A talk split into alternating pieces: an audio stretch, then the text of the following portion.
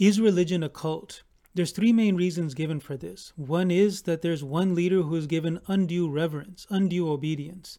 A second reason is that people, once they're in, they're trapped inside. They can't leave. If they try to leave, then they're ostracized, then there's penalties for it. And the third reason is that there's behavior conformity, that people are guilted, people are made to feel shame into conforming to a certain type of behavior. Now, how does this apply to Islam and particularly Jamaat Ahmadiyya? We'll go over all three of these points one by one. First, with the point of undue reverence. Now, this is a point that's raised by some atheists and it's raised in bad faith. The conversation is meaningless because the real question is that is that leader sent by God Almighty or not? If you don't even believe that God Almighty exists, then that's the point of disagreement. For example, I disagree with the Catholic, with Christians as to whether the Pope is raised by God or not. So, of course, I think that they give undue reverence and obedience to the Pope because I don't believe he's from God. But since I have basic sense, I can understand why they would hold that Pope in so much reverence. Because if they genuinely believe he's from God, then naturally they would obey him. Naturally they would hold him in the highest respect. Why wouldn't they? How couldn't they? So I can understand that while still disagreeing with them. And if I want to debate with them, then I would argue on whether God has raised that person or not. I wouldn't go into the etiquettes of what kind of respect they should give to the Pope or not. That's between them and the Pope. That's based on a consistent belief that they have. So if an atheist thinks that undue reverence is given to a prophet of God or to a Khalifa, then the real point of discussion is does that God even exist? Because even an atheist can agree and can understand that if God actually existed, if I actually believe that there's a supreme being, and then I believe that that supreme being sent somebody and raised him for the guidance of the world, that of course I would have to follow him in everything that he said. He's been raised by the supreme being of the universe. Of course I would hold him in the highest reverence. How can I not? It would be inconsistent if I didn't. So, a person who enters the conversation in good faith on consistency, it's the conversation has to be on whether God even exists and whether God has raised this person. Because if God has raised that person, then of course he has to be held in the highest reverence. So an atheist naturally would believe that a religious leader, a prophet of God or a khalifa, is given undue reverence, is given undue obedience. It's an inevitable thing. He believes that person to be false, God forbid. And so he has to believe that it's undue reverence that given there's no other position that he has. So while rejecting the existence of God, to then try and enter into a conversation with a believer on what the correct etiquettes are of a relationship between a prophet and a follower, that's a useless conversation.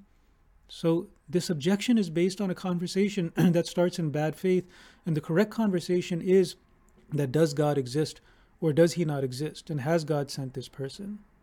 A second main reason for people thinking that religion is a cult is that once you're in, you're trapped in. You can't leave. If you try to leave, then you're going to be ostracized. All your social connections are going to be cut off. You're going to be penalized for leaving. You don't have that freedom. Well, when it comes to Islam, a basic principle has been taught, which is la ikraha fid din. There's no compulsion in religion. Nobody can be forced to stay in a religion. In the same way that a person can leave their previous religion and become a Muslim, a person can leave Islam and join another religion or no religion if they want to. That full freedom is there as a fundamental human right. And in the Ahmadiyya Muslim community, also, of course, following the teachings of Islam, that is the principle. The head of the Ahmadiyya Muslim community himself has said that if somebody leaves the community, then you can continue to have a relationship with them in the way that you have with anybody else who's not a member of the community. There's no ostracization. A person who just disagrees and chooses that they want to respectfully leave the community, then there's no problem whatsoever. Everybody has that freedom. Now, there's a few people who say that since the community announces to its membership that someone has left, so now they feel shamed. Now they feel like they're being guilted into staying and they don't want to leave because that announcement is somehow going to shame them. But the question I have for them is why do you feel shame so easily? What's wrong with you? Why don't you feel proud that you're making a decision that you think is right? If I, for example, was a Christian and then I realized that no, this isn't right, Islam is true, then I would understand if the church that I was a part of told its members that this person is no longer a member of our community. Because a religious community is intertwined in social ways. And they come together for social reasons also based on agreeing on basic religious principles.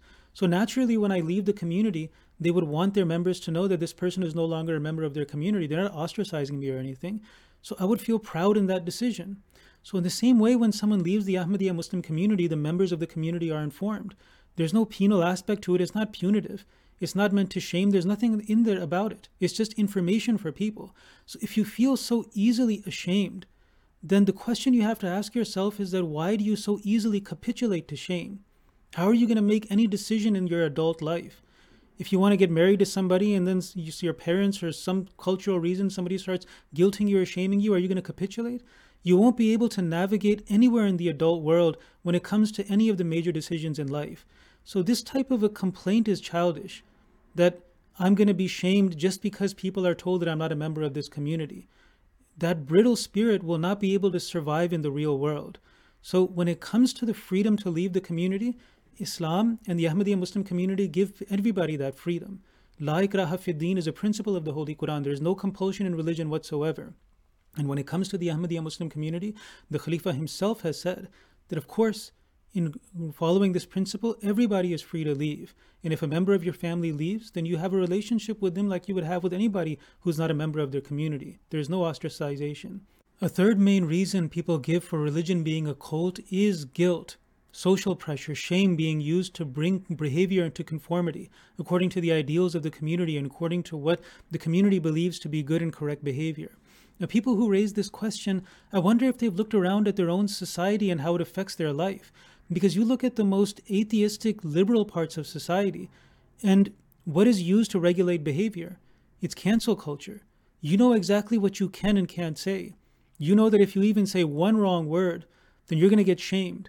You're going to get ostracized from political and social circles. So it's whatever the morality is, whatever the fashion is of this decade on what right and wrong is, whatever political correctness is, that's what you have to conform to. And the opinions that you hold are not just things that you came up with completely on your own.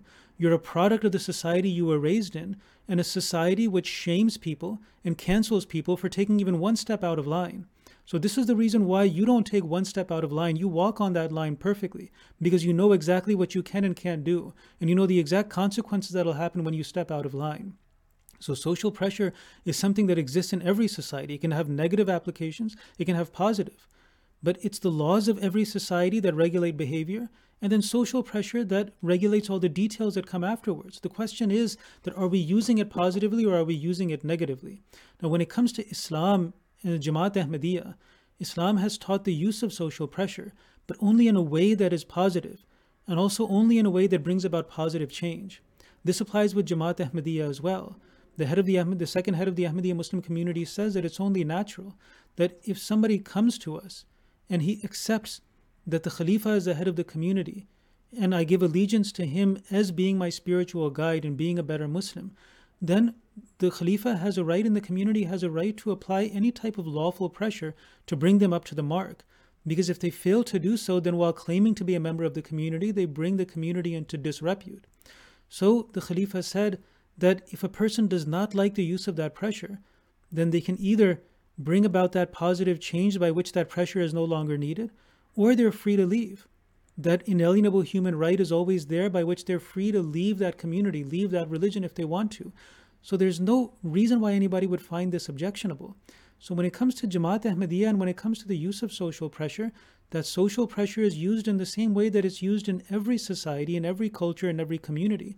But Islam regulates that it only be used in a way that's positive, that does not deprive anybody of their rights, that does not trap anybody, where a person always has a freedom to leave, and that social pressure is there to be used for positive change.